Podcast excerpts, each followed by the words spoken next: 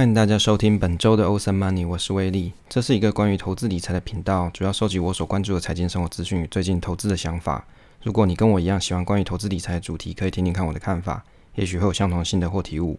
喜欢分享内容的话，可以订阅这个频道与 FB 专业。那文章发布的时候就会收到通知。那我们赖社群中也有很多专业的朋友可以一起讨论哦。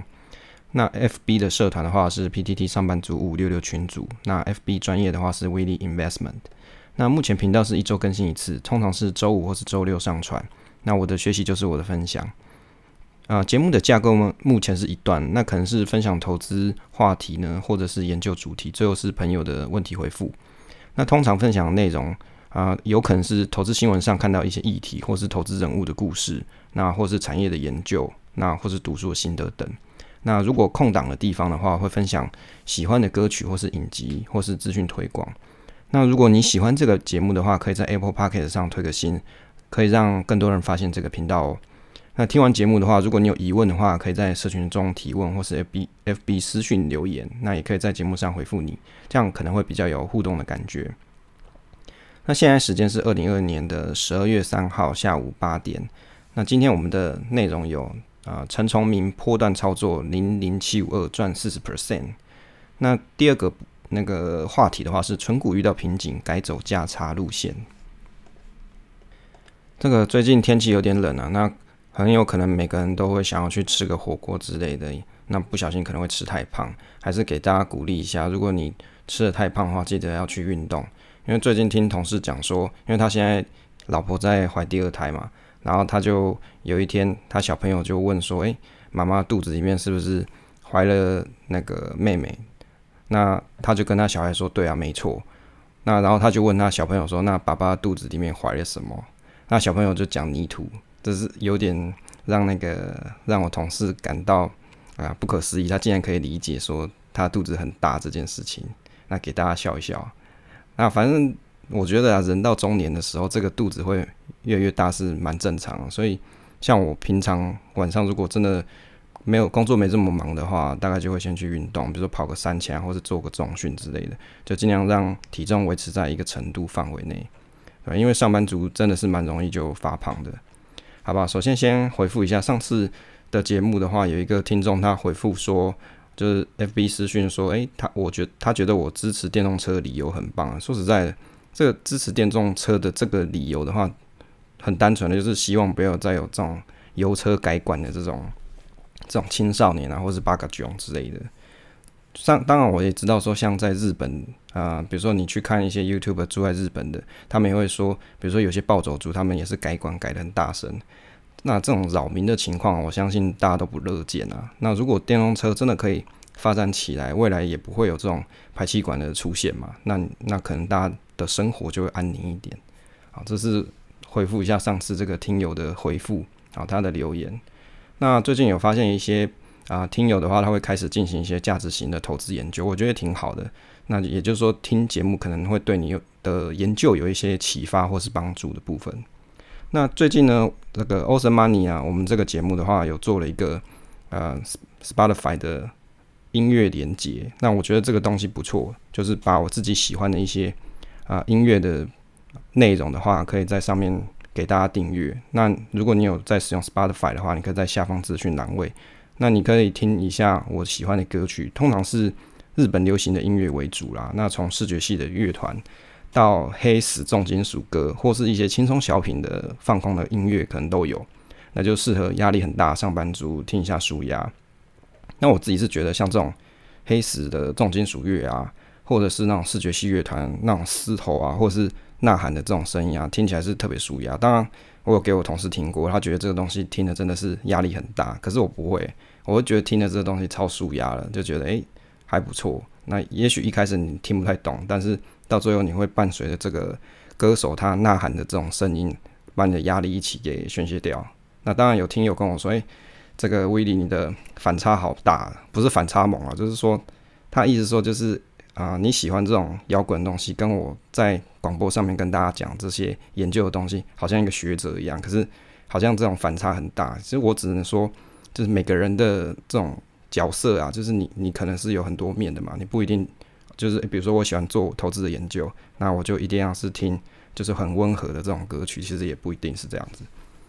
好吧，首先这个开场推广一下最近喜欢的歌曲。那我最近喜欢的是，应该说这是一个歌手啊，他叫做 Sky High。那他的中文名字啊，应该说汉字的中文意思是叫做日高光启。那这个歌手的话，哦，我觉得这个歌手他的特点是因为他的长相坏坏的，那我还蛮喜欢的。那那我就去问我老婆说，哎，我都蛮喜欢这种那个脸长得帅帅，但是又看起来有点邪气坏坏的。那我我老婆就跟我说，那你应该也蛮喜欢米亚维的。对啊，米亚比也是这样子，就是长相有点邪气，看起来坏坏，不知道为什么，我就觉得这种坏坏男生让我看起来就是特别有吸引力啊。虽然我不是喜欢男生啊，但是我就特别喜欢这种类型的男生，好吧？我觉得这个日光高起，呃，日高光起这位歌手啊，Sky High 上哦，他的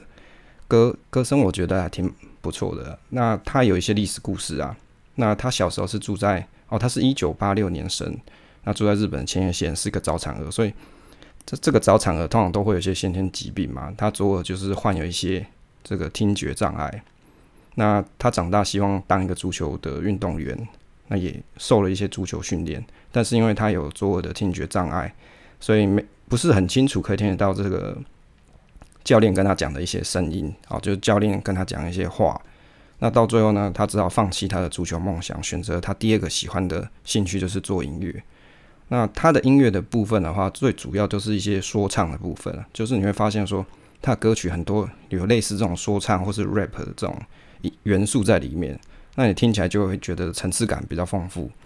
那这边在资讯栏位，我放了一首歌是 Sky High 上的 Lucy，哦，不是 Lucy，我不知道它是怎么念，就是 L U C E。那如果你也喜欢听听看这个歌手声音的话，你可以在资讯栏位去听听看。那我自己是蛮喜欢这首歌啊，听起来就是。很舒压啊，但是不是那种重金属啦，就是你听了可能会夜深人静的时候会觉得还蛮好听的，好，就是会有一些心灵上的宁静。好，那分享给各位。那上个礼拜的话，有听友反映，就是说讲话的声音速度太快，那我会调整一下。其实上礼拜那个声音的速度啊，是我平常讲话的速度。那可能录广播节目的时候，可能速度要再慢一点，也许会比较容易让大家可以吸收我讲的内容。好，今天我们第一个投资闲聊话题呢是陈崇明的破断操作零零七五二赚四十 percent 这一个。那这一篇呢，主要是我看了关于《晋周刊》的报道啊，关于这个陈老师他买的零零七五二中信中国五十 ETF 的新闻，那就闲聊一下心得跟想法。那当然，这个详细的细节啊，大家可以去参考这个《晋周刊》的新闻连接，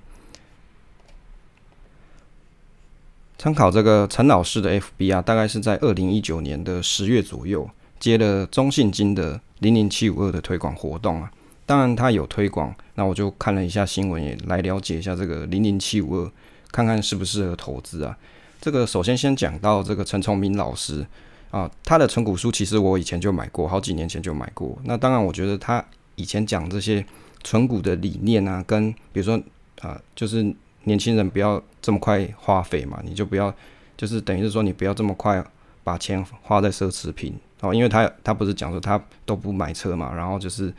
啊存钱，然后想办法存股。那他也鼓励他的小朋友可以这样做。那我觉得他其实他的纯股书讲的东西都还蛮不错的啊。那也真的是可以鼓励到当时的我啊，所以他那本书还持续的 keep 还留着。那当然，最近也许有一些朋友会觉得，诶，陈老师他可可能写的东西跟他讲的好像不太一样啊，或者是有一些其他的争议啊。但我觉得，反正我们也无从查证嘛，那就是靠各位自己的智慧去判断了。啊，对于这个中国的市场啊，我一直觉得其实都蛮陌生的，因为感觉到中国的股市啊，总是可以因为。人为的操作，比如说政治因素，那你可能可以熔断再熔断，那充满了这种人质奥妙的市场。那比起中国市场，如果说你按世界大局来说，现在美国正在打中国经济嘛，就是四处封杀。照理来说，应该是买美国不买中国才对啊。当然，也有人会认为，这不就是一个好机会，可以逢低进入中国市场吗？其实你要这样讲也没错啦，就是看投资的人啊，他自己用什么心态去看待这个投资的机会跟工具啊。那这个新闻主要是在讲说啊，就是《晋周刊》这个新闻，它主要是说陈老师在今年持续定期定额买零零七五二，在双十一前获利了结，这个报酬率啊大概是四十 percent。那等到了这个双十一过了之后，他又开始买零零七五二，那预计是到农历消费旺季前，股价有涨啊有赚了，他再把跑掉一下，就是做价差了。那不过观察这个老式的 FB 啊，应该是在二零一九年他就开始买这个零零七五二。那我只是觉得很有趣啊，既然你看好想要长期持有。怎么会想要这个股价有涨就先卖一波？因为这样有点好像在浪费手续费的概念。反正持有这些中国大公司啊，实质这个他们的公司实质有涨的话，那应该 ETF 的净值也会涨啊。照理来说，你不需要一直买卖才是啊。当然，这一档标的啊，就是这个 ETF，它其实是标榜不配息的，也就是没有老师他烦恼。例如说像零零五六，如果你一直 keep 在手上，你 hold hold 在手上的话，你可能会有。比较高的这个所得税的问题，因为股利嘛，股利要扣税嘛。啊，那当然，这个陈老师的看法是因为像是有这个双十一啊这些宅经济的因素，所以他想要赚几个波段，哎，赚个波段其实也没错啦。但是我觉得其实会有更好的选择。那如果我们去参考像这个富邦零零六六二的绩效啊，啊，富邦零零六六二，它是那个呃富邦的纳斯达克一百。这一档 ETF 就是富邦发行的 ETF，那这一档的绩效，如果观察从今年年初到现在，大概是啊，观察日是十一月二十啊，就是前两周啊，前前前周的时候去观察这个绩效啊，大概是零零六六二的绩效是三十点二三，那比起这个零零七五二二十三趴左右来说，还来得好。那零零六九二就是富邦公司治理一百，它是二十一点二七 percent。那如果说你比起流通性的话，刚刚讲这两档，其实它的流通性都比零零七五二好好得多了。那如果我们从三月十九号啊开始比较到十一月二十号这个累计报酬来说啊，像零零六六二跟啊零点七五二来比较，零点六六二大概是六十二 percent，那零点七五二大概是五十一 percent，那零点六九二大概是六十六 percent，那比起零点七五二来说。零点六九二也是比它高个四 percent 啊。不过这个新闻中的老师啊，他新闻中这个陈老师他有提到，关于零点七五二的主要持股啊，都是一些大公司。比起啊国泰 A 五十来说啊，主要成分股啊 A 五十它主要成分股是传统产业，就是一些中国的传统产业公司，像什么茅台啊之类的。那他认为说投资零零七五二就是让大公司帮他赚钱，比如说像阿里巴巴这些国际知名的公司。那老师 FB 发文的记录啊，跟跟这些新闻其实算是吻合的。那我自己是觉得他 FB 看起来是真心喜欢这档 ETF。那如果我们看一下像零零七五二，它这个这个前十大成分股啊有哪些？比如说像是阿里巴巴啦、腾讯啊、美团点评啊。哦，这个美团，如果你有去大陆玩啊，或是去出差，你就会发现，诶，怎么？就是同事或朋友，他们去餐馆之前一定要先搞个美团之类，就是领个折扣券之类的。啊，这个京东嘛，就是淘宝上面这个京东公司，还有网易，还有小米嘛，就是大家都很熟悉的。还有未来汽车、未来汽车，然后建设银行跟药明生物，还有中国平安这些。那我观察一下这档基金啊，它的内扣成本，因为成本其实是很重要的一件事。如果你真的打算要长期持有这个 ETF 的话，那成本就是。很扎扎实实的扣掉，就从你的绩效里面扣掉啊，所以这个成本一定要去注意一下。那看一下这个一百零八年啊，它的这个成本哦，内扣费用是二点九五 percent，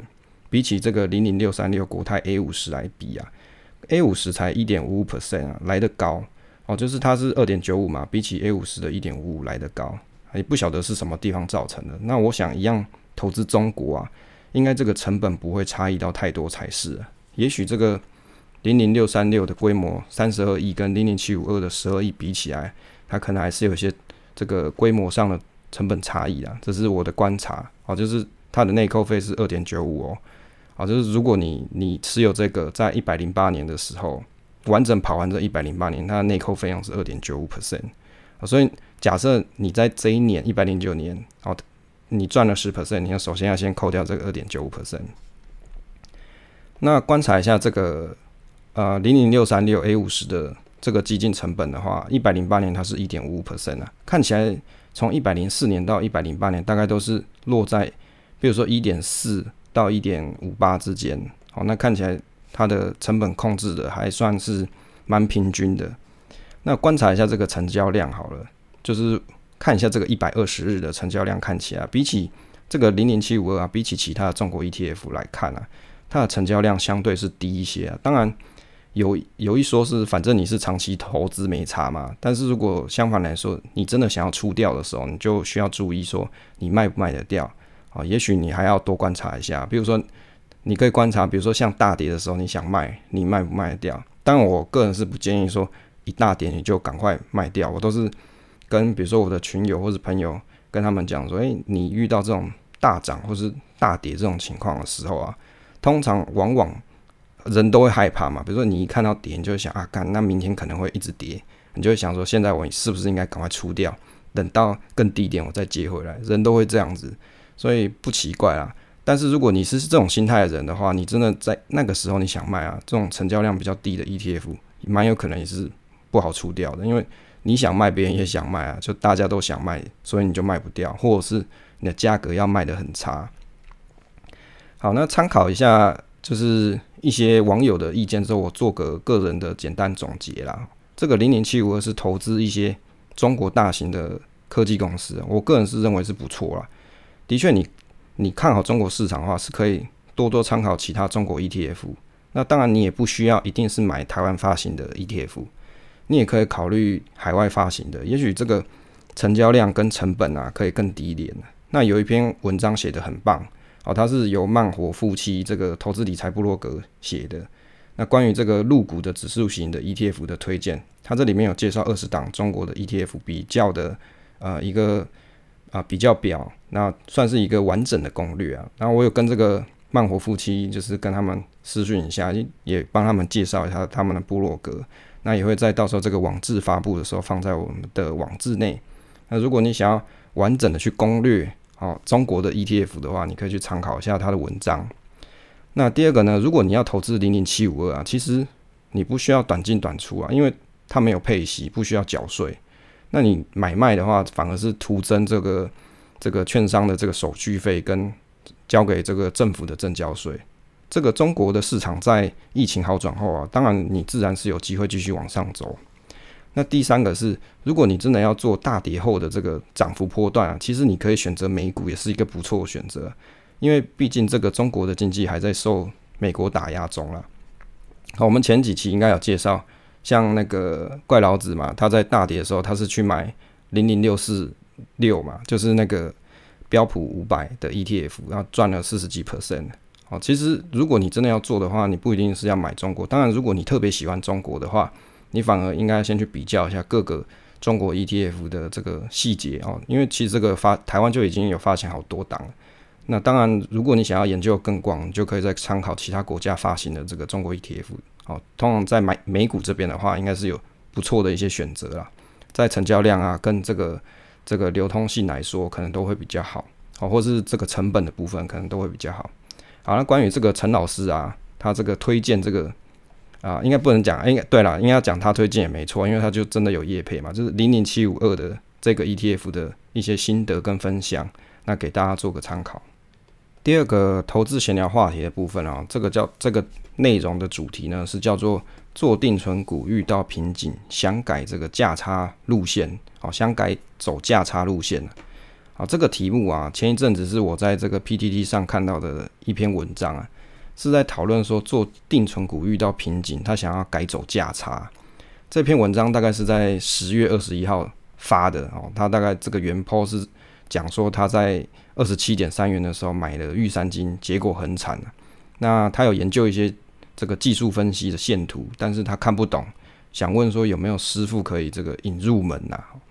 那他又提到说。他其实应该改标题，因为只涨不跌啊，陷入长期不敢买股的这个窘境啊，就是涨高高的都不敢买啊，这个股本呢都没办法扩大，那股息就没办法增加，只能躺在银行里面去领领那个零点八帕。他说他只是想搞懂技术指标，去辅助他判断定存股的一些买点哦。好了，关于他的这个内容啊，其实我我在十月啊二十几号的时候看到，其实我就蛮想写这一篇文章，就是分享一下自己的心得。因为我我觉得这个应该是蛮多人会有的困惑啦。那他有举了一些例子哦，在他的文章内，他有说这个第一个哦，他总共分享了大概五个标的吧。第一个是中信金啊，他看别人买在这个十七点六，自己买在这个十八点四元了，然后呢，他就陷入了要不要再加码的问题啊。他认为十八元买入应该是长期保证赚啊，但是因为他不懂技术分析，没有办法精准买在这个十七点六元，那跟别人一差就是半年的股息啊，就是去跟别人比的话啦。啊，第二个是玉山金，那二十七点三元啊，他买进之后一路转弱，现在是该买还是不要买？哦，他有一个这个烦恼。第三个是莲华石啊，他说除夕前有四十点差的价格，那差他差了这个零点一元没有买到，之后是除夕之后又回到四十二元，又懊悔之前没有买。好，第四个是南地，那今年初是二字头的价位，差零点二元没买到，结果一标不回头。第五个是巨阳，他说一百二十几元啊，就注意到这一档在偷飙涨，那飙到两百元除息后回档，但是因为不懂技术分析，所以不敢买。那如果当时有买下去啊，现在是一百三十元就双领股息啊，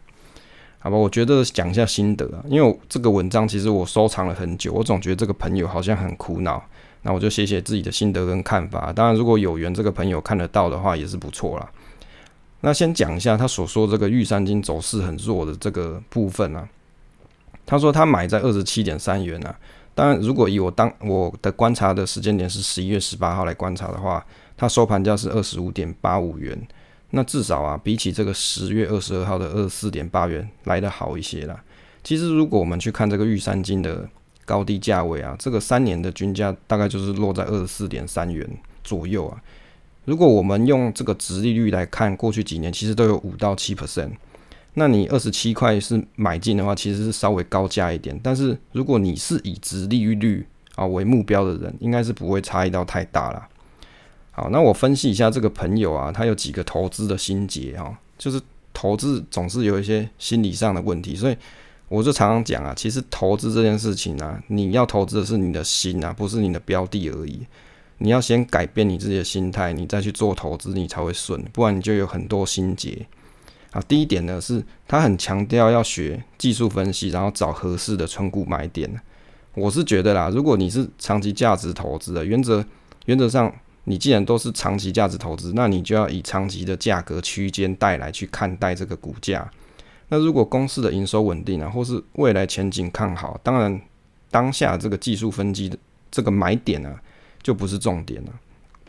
第二个就是关于这个买点的价格差一点点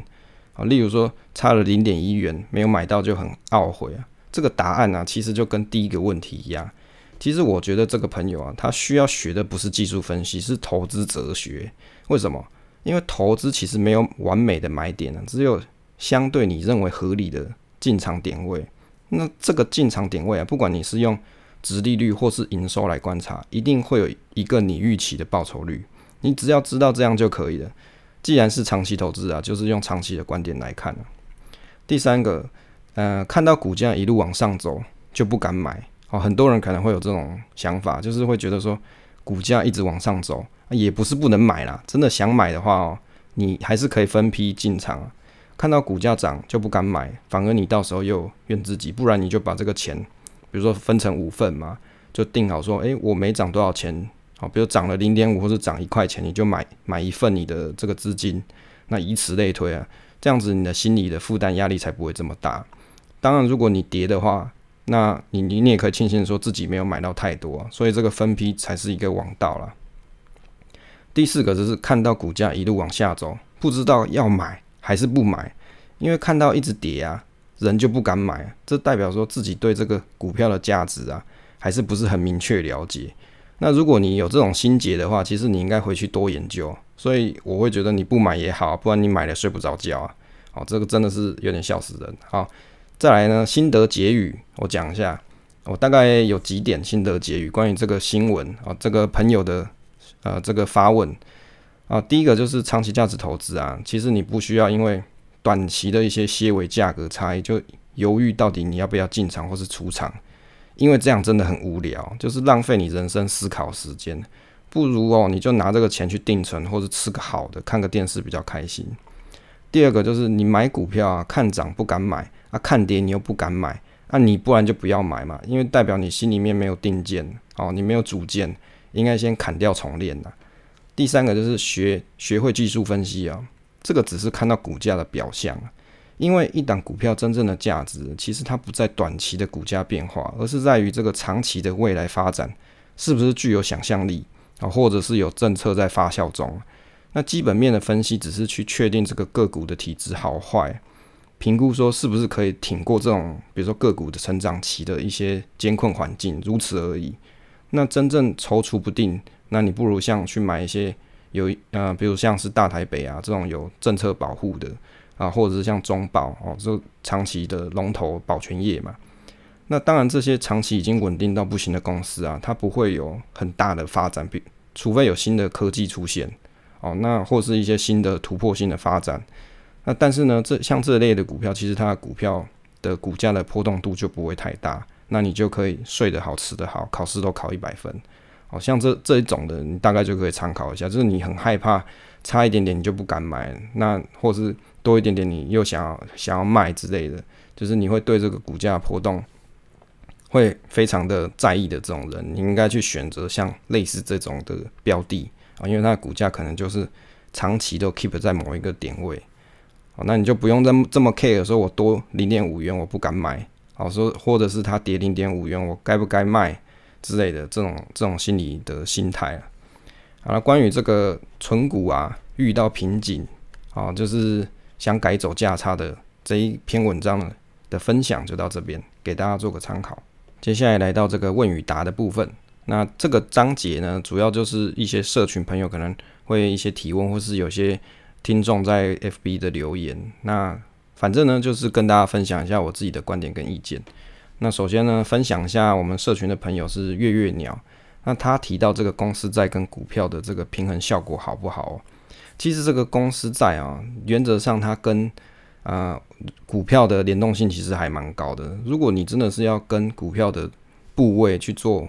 那个平衡的效果的话，其实你不应该选择公司债，应该要去选择像是美债啊，那而且是长天期的美债的这个部分，可能平衡的效果会比较好。为什么？因为长期的呃长天期的美债，它的波动性会比较大一点。那如果以我实验的结果看起来的话，在今年的三月大底的时候，美债二十年期的效果会比短天期的，比如说十年啊，或者是五一到三年的来的效果好，就是它的。跟股票的反向性会比较高一些，好给大家做个参考。那第二个朋友呢，他叫做桃园纯股新手，那他想请问说，大家这个看这个 K 线图啊，都是看哪些数值啊？还是纯股没有必要看这些东西呢？好，那我我其实会想讲一下，如果你真的是要长期价值投资的话，K 线图你可能当然是要学着看一下，就是。你要知道说，基本上现在这个股票的位阶到底是高跟低，当然你可以透过 K 线图去看。那如如果你是看长期的话，那我反而会觉得你可能需要用周 K 或者是月 K 之类的。那这样子你去选选股票的时候，你就会去发现说，诶，可能我是在很长期的均价或者很长期的这个啊价格以下，哦，我再来去买，那你可能比较容易买到一个好的点位。那这是一些新的分享啦。好，那第三个朋友呢，他叫做 A D L E R，好，这个是我们社群的一个朋友。他这里问到这个热火五线谱啊，常常啊说常常看到我分享，但是其实没搞懂。那当然用 Podcast 的方式，我是没办法用图形跟大家去介绍这个热火五线谱。不过我简单的讲讲一下，因为这个热火五线谱啊，它本来是这个 Alan 林医生他所跟呃，我们台湾一个薛教授一起去发展出来的，还有一个 T I V O O 老师，好，他是专门写 Excel V B A 很强的这个老师，好，他们三个人一起去做出这个热火五线谱。那热火五线谱的前身呢，它其实是叫做啊道氏理论，好，就是在香港有一个大学教授，那他发展了这样子的一个股票理论。那原则上你要使用热火五线谱这个东西啊，首先你必须要先承认一件事，就是。均值回归的这个概念就是什么意思？就是指说这个股票啊，不管它涨涨跌跌啊，它终究会回到它的趋势线上，而不是均价哦，是趋势线。好，这个趋势线有可能是朝上或是朝下，所以你首先要先去呃认知说，你你确认你会相信这件事情，就是均值回归的这个概念，也就是比如说像是零零五零啊，那它长期往上、往下、往上、往下，它其实都沿着一条轨道的趋势线前进。那你如果你认同这个理念的话，那你再去看乐活五线谱会比较有意义。那乐活五线谱其实它也没有这么复杂，原则上就是中间一条趋势线，再往上加两个标准差，哦，就是第一个标准差是第一条线，第二个标准差是第二条线，那往下一个负标准差是啊第三条，然后再往下的负第二负第二个标准差是第四条，再加上中间的趋势线。这样就是五五条了，那总共就是五线谱。那它的用途点只是跟你讲说，这档股票它相对高或是相对低的点位大概是在什么地方。那有些朋友呢，他会去使用热火五线谱去判断说，现在到底是悲观还是乐观的点位。但是我必须要说啊，因为我自己做的这个回测模拟的效果啊，我去发现，比如说我是用程式去跑的，不是用眼睛自己看的。城市去跑的结果就是，当我把标准差设大一点的时候，我发现其实这个报酬率的效果啊，其实还蛮好的，就是年化报酬率的效果其实还蛮好的。那如果设短一点的时候，会发现说这个年化报酬率的效果反而会比较差。那我去看了这个城市的这个内容，去想了一下，我发现其实如果标准差设大一点的时候，往往都是非常大的一个波段，比如说是像今年三月大跌的那个时间点。他城市告诉我是买进，所以这个这个东西就告诉大家一件事情，就是其实你往往都要跟市场的想法相反，你才比较容易去拿到比较高报酬。所以很多人会讲说啊，大跌要压身价。问题是三月的时候你真的压身价了吗？其实我相信有很多人那时候是反而是卖股票的，不是真的去压身价买的。好，那关于这个。乐虎五线谱的应用啊，跟简单的一些介绍，大概就这样啦。那如果你真的很喜欢使用，或是你想要去了解乐虎五线谱的实际的应用啊，或者是啊看你的标的的话，你可以去网络上打乐虎五线谱。那这是薛教授跟 TIVO 啊 TIVOO 教授哦，去他们有做了一个网站啊，你可以去他的网站去使用看看乐虎五线谱。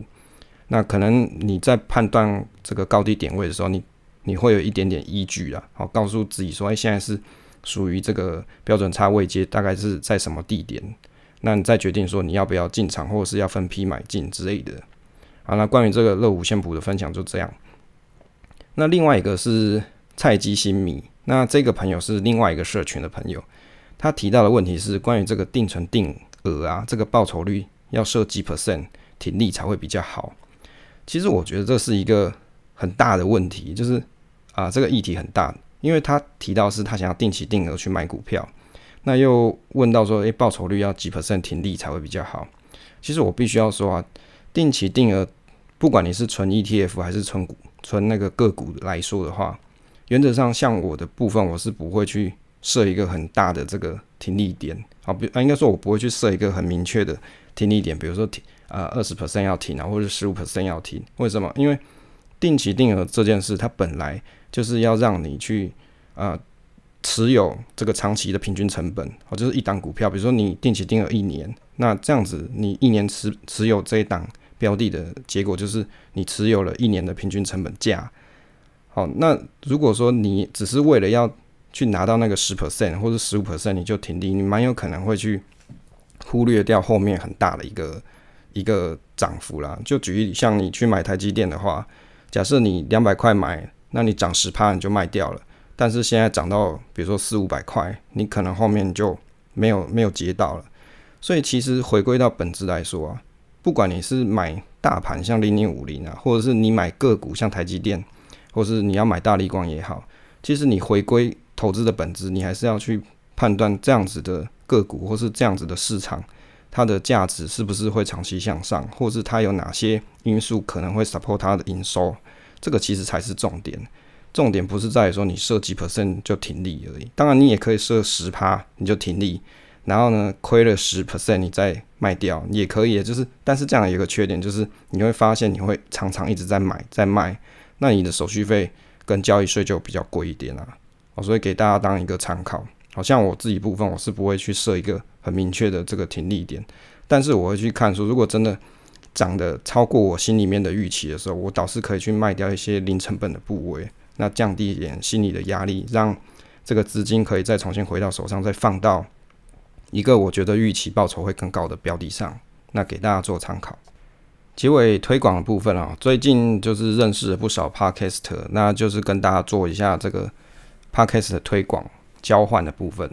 好，那第一个要介绍这个 Podcast 呢，啊，Podcast 节目呢，它叫做阴魂不散。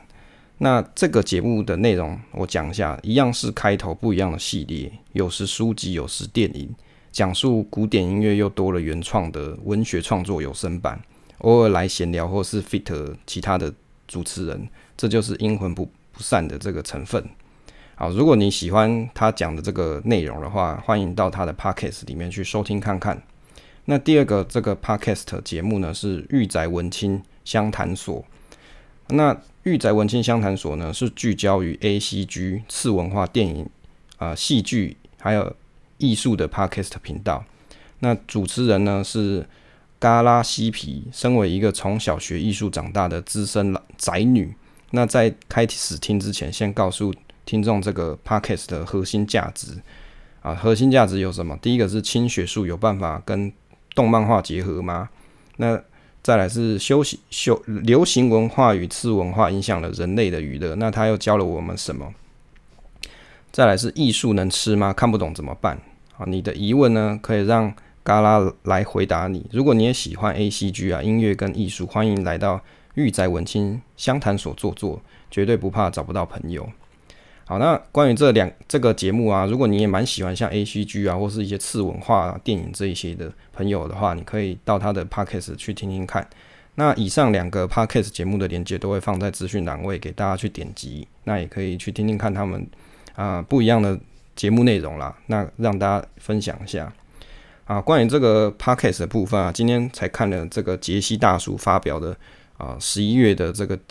呃 p a c k a g e 市场观察就讲到说，大概新出的节目大概有四十五 percent 啊，就已经停更了，所以代代表说，其实 p a c k a g e 市场的节目啊，好像有点到一个过热的阶段了。那慢慢的，有的人就没有办法持续更新，就会退出这个市场。那当然，我我是有观察到说，有蛮多一些新的。这个比如说大咖之类的，像陈崇明老师啊，好像也开始录 podcast，这样就开始进来这个这个市场，然后让大家可以去听听看不一样的声音啊。当然，我觉得其实这也没什么不好了，只是比较容易把这个流量引到这些大咖身上。那当然，如果你有长期收听本节目的这个听友的话，还是欢迎你继续收听啊。好，好吧。那结尾的部分，谢谢大家收听这期节目，希望对大家有所帮助。那你可以。订阅支持这个频道与留言，那分享总是单纯的快乐。那期待下次再见。